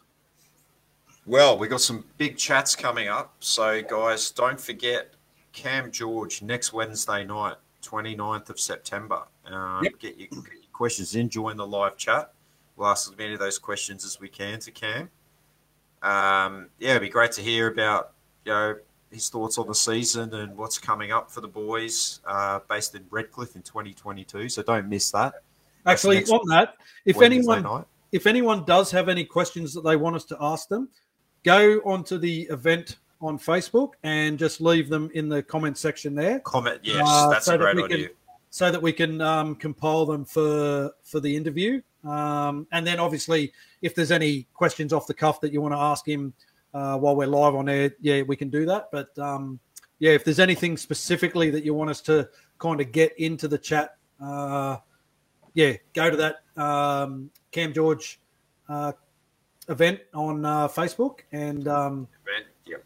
And I don't comment, think Cam, I don't think Cam George, I don't think Cam George can get you a signed jersey, Stevie. You leave that for the players, mate. Ah, very good. The week after that, we have our end of seats, uh, the 6th of October, with Brad and Richie from the standoff, as well as Arpai from Hold the Ball. Yep. Good chat. We'll be reviewing the whole season, what went right, what went wrong, the whole lot. yep. Yeah, so join us for that. Wednesday, 13th of October, we have our Women in League special, and we'll have NRLW stars Georgia Hale and Karina Brown, and also NRL journalist Katie Brown, uh, us as well for a chat, talking about all things NRLW for the season coming up early 2022. Yep. Warriors legend PJ Marsh will be joining us, hooker in the 2002 Grand Final. A very brief but memorable stint at our club, and yep. he will be having a chat with us Wednesday, 20th of October. Yep. And Kiwi legend, arguably one of the greatest Kiwis to ever lace up a, a rugby league boot, Mark Graham, joining us on the 27th of October. Also coached us yeah. uh, from 99 and 99 and 2000 as well. So he does have a very strong Warriors connection. Yep. And I hear I hear that he's still a, he's still a Mad Warriors fan. So yeah, so good to yeah. hear. Yeah, and the, plus um, many. Yeah, I was going to say yeah, we've got a few more. Uh, no dates locked in yet, but um, with uh, Jack Murchie will be coming on for a chat at some point. And yeah, the merchandise. Uh, Robbie Mears, our um, 2000 Player of the Year. Uh, he, he's going to come on for a chat. Henry Fa'afili. Henry Fa'afili is going to come on for a chat as well. Um, we've also uh, got, uh, in keeping with our women in league, Brent uh, Tate as well. Yeah, yeah, we've got Brent Tate coming up, uh, and in keeping with our women in league, as we said, we've got NRL journalist Katie Brown coming on. Uh, if anyone doesn't know who Katie is, she she plays for South in the uh, Sydney competition here, and she's used to be on the NRL, employed by the NRL now on SEN Radio. Uh, but we've also had Erin Molan um, express interest to come on and have a chat with us as well. She'd be a good one to, to get on to hear about her uh, getting into uh, rugby league and the commentary side of things. Uh, and uh, yeah, we've got Mad Butcher. We've got to line up Mad Butcher. is going to be a pre-recorded one. same with Mark Mahi Man, Mark Decker. Um, they're going to be pre-recorded and just loaded up onto um, onto the uh, page. You know, uh, Butch. Yeah, we, we, we'll, we can probably stream them. Uh, we can probably stream the, the live recording, uh, but we'll let you know when that is coming up. So you, yeah. you'll still get to see it. Yep. And um, probably uh, the other one to keep an eye out for is uh, Nathan Brown. Coach Nathan Brown's going to be coming on. We've just got to tee in a time that suits him. Uh, and we want to get him on sooner rather than later and without um, bumping uh, any of our uh, current guests that we've got uh, lined up over the next four or five weeks. Uh, it'll be a second, probably a Tuesday night or maybe a Thursday night interview, depending on mm. on Brownie's um, availability. So just keep an eye out for that. Uh, we'll we'll announce that once we have a, a date set in place for Brownie. Um, but yeah, mate, exciting. I'm, I'm really excited about the end of year stuff yeah, no, it's it's going to be good to yeah to, to look back at the season wrapped up, but then there's a lot of other key points discussed, a lot of great interviews, a lot of strolls down memory lane. Yep, it's, absolutely. It, it's going to be brilliant. And we just ask, you know, that uh, not that we, you know, have to, but um, you know, when, when, we're interviewing these people, you know, please be respectful. They're giving up their time uh, to come and chat to us, especially you know, a guy like Cam George is is given up his time a couple of times uh, to to come and chat with us, and it's a big get. No other club CEO goes on to these type of, of shows and, and opens themselves up to the fans. And and Cam's done that um, a couple of times now for us. So, you know, uh, he and he doesn't shy away from the hard questions. You know, we we Definitely. we hit him up on the SK, uh, the the um, Stephen Kearney sacking. You know, we, have we've, we've kind of asked him about the Shaun Johnson, Shaun Johnson stuff, yeah. stuff. So you know, he doesn't shy away from the hard questions, but let's let's keep everything you know um, respectful. Uh, you know, they are giving up their time, and you know, we work very hard to get the the um, the the trust and the respect from all these people. Um, yeah, trying to get RTS. RTS. I, I talk to RTS very regularly, but it, it's his time in regards to the rugby and so forth. So he, he's going to be another one where he may not be live on the on the Wednesday night, but it may be a live stream like we did with Stacey Jones on like a Saturday morning when he's got the time. Um, yep. So That's yeah, it. We'll, we'll we'll make time if he wants to come on. We will make time. We will do whatever we need to do and to I get him on. Say yep. Shaun Johnson. We have reached out to Shaun, but like a lot of them, you know, we, we reach out to you know all the players, and some get that and, yeah, and, and, some don't. Some just don't see the messages. They get so inundated with so much uh, in their email boxes or DM boxes or whatever. So, you know, we we try to get them, um, but yeah, we'll uh, yeah, we'll, we'll have to see uh, who we can get. But yeah, we've got some good ones coming up, mate. Um, yeah, we're very very lucky, very privileged, and we we're you know we're honoured to be able to share these interviews with you know you guys, our loyal um, watchers and supporters. We get we get a buzz out of it as well. We're just a couple of fans, as we always say. Like we have to pinch ourselves when we're talking to these blokes that we've uh, grown up supporting and idolizing, and, and all the guys that do the th- do everything behind the scenes. You know, as you said, how many CEOs would would make this much time for the fans? Absolutely, uh, yeah, absolutely. So we, we appreciate it, and um, yeah, we do our best to, as fans, to bring this content to you, the fans as well.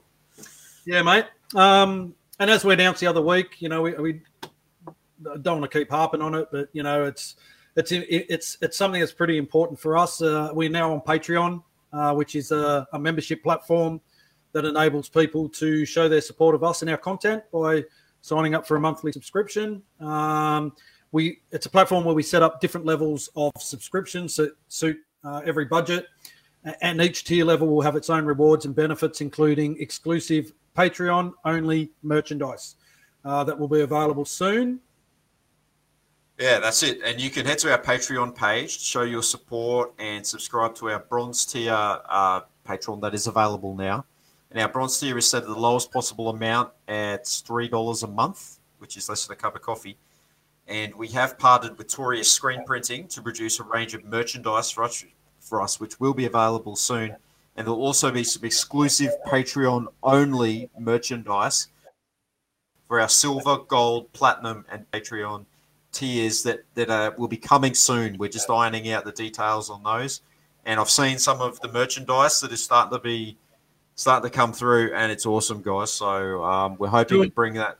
Do them a favor, mate. Show them, show them one piece of merchandise that you've got. Okay, I can, I can give you guys something exclusive. I'll just. Uh, this is a very this is a very uh, exclusive sneak preview. Just bear with me. Yeah. So, if any of you guys like hats, got a few of these babies made up. We got the Ruin Hammer snapback, A-frame snapback cap. Looks fantastic. Yep. There we go. So there you go. World exclusive. First ever Ruin Hammer merchandise. Yep. Absolutely. Yeah, it looks so, good on you. Yeah, thanks, mate. Yeah. Um, and um, yes, all this kind of stuff will be available soon. So exclusive Patreon merchandise will will not be for sale and will be available to Patreon members only. Yep. Um, although we will be coming out with some other items, for example, like the t-shirts that you guys had um, a few weeks back, and definitely these hats. We'll be making those for sale as well for everyone. Absolutely, absolutely, we will. Um, and mate, you know, as always, we want to thank those that have subscribed to our Patreon program so far uh, on our bronze tier, uh, which is just basically a, a, a, a, level that just shows your support.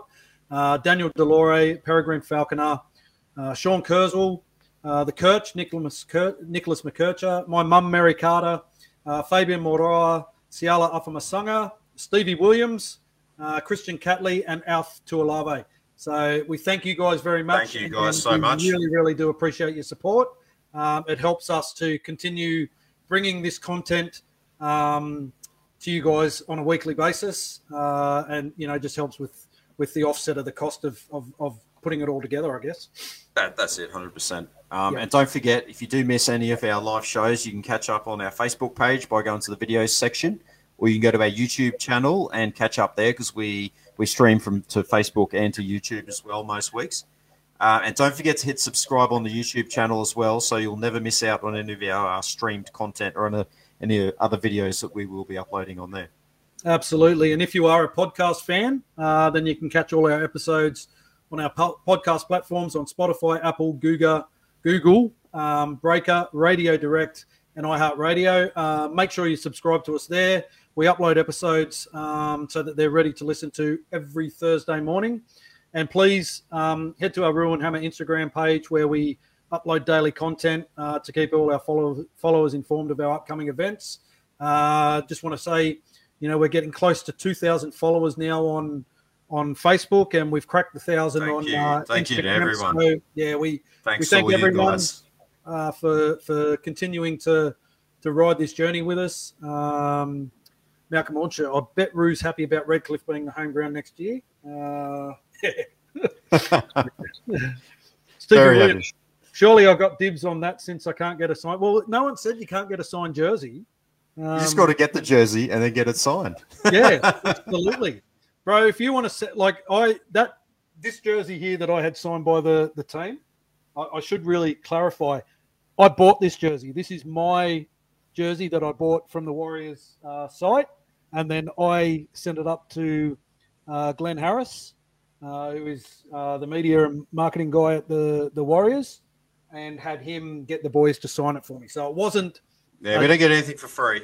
yeah, we. I don't ask for anything for free. I don't. Oh, I did last week. I asked for um, a headgear. Apart from that time, Apart from that, I don't ask. We don't ask for anything for free. We d- we never get free tickets to games. We always buy our own tickets. Um, you know, so uh, everything that I get uh, uh, from the club is something that I've paid for. I send it up to them. They sign it. They send it back. So yeah, it, it's it doesn't cost the club the money. Uh, will your merch have Warriors on them? No, no, it won't. That's a that's a licensing issue. We have Yeah. we have gone through uh, that that whole thing, and it's long and extensive, and we- we don't want to be on the wrong side of that. So no. Um, it's, it's going to be exclusively real merchandise. Uh, we we got some good ideas, some for t-shirts and that kind of thing. So stay tuned. Stuff stuff you guys, you you uh, regular listeners and and viewers will really like. I think so. Yeah. Watch this space. Yeah, absolutely. Um, yeah, so well, that brings us to the end of another awesome episode. Um, so just Yeah, just uh, just to recap, mate, you've got Manly and Melbourne as winners for this week. I do. Yes, Manly and Melbourne. Yeah, I, I'm the same. Uh, Manly and Melbourne for me. Um, thanks to everyone for, for tuning in and, and uh, watching us dribble on about nothing again for. A, yeah, we, were- we were like, oh, there's not that much to talk about this week. This might go for less than an hour. Here we Yeah. are, almost two hours again. Um, we do like the microphone, mate. Uh, make sure you tune in next week uh, when we have uh, special guest Cam George coming on. Um, like I said, if you've got any questions that you want us to ask uh, to put to Cam, uh, in that'll definitely make it into the the thing. Um, go out and uh, log into that uh, event that we've got, and um, and leave your questions there, and we'll, we'll make sure we put them into the uh, into the rundown of the show. Pro- try and get them in before Monday, uh, so we can do the the show. So we, we can finalise the run sheet and that Yeah. kind of thing and get everything in order and make sure you don't miss out. And apologies to any of you guys. I, I realised I missed a couple of you got some questions uh, last week when we did have Josh on. So I apologise for for mess, uh, for missing any of your questions. So yeah, in future, yeah, get them to us ahead of time and you won't miss out. Yeah, as you can see, we got. Um, if you if you follow us on Instagram and you follow us on Facebook, you see that we've got uh, events set up um, you can go onto the link tree, and it's got the events in there. You can click straight on the event, and it's uh, it goes straight into um, that event uh, where you can leave your questions. And that we've got some great great guests coming up, as I said. Um, and you know, uh, we always love having questions from from you guys too. You guys bring up some things that we don't think about, or definitely, yeah. Yep. So it's always great. Um, you know, he's having a barbecue and wine and drinks, listening to the boys. Awesome. Oh, perfect night. Yeah, perfect night. Um, thanks, guys. Really appreciate uh, everyone uh, joining in. Um, got the All Blacks again this weekend, haven't we? All Blacks are playing. All Blacks um, are playing South Africa, is it? So you guys, the uh, the Pacific All Stars, uh, must be playing the Argent- Argentinians, the Pumas, this weekend. Eh? Yeah, yeah, that'd be yeah. Uh, it'd be a clash up, huh? Yeah, yeah. No, we'll watch a bit more rugby. Yep. Go the uh, go the Wallabies. Go the um, go the All Blacks. Uh, let's go Manly and let's go Storm. And um, as always, go the Warriors. absolutely. See you guys. Thanks, guys. Cheers.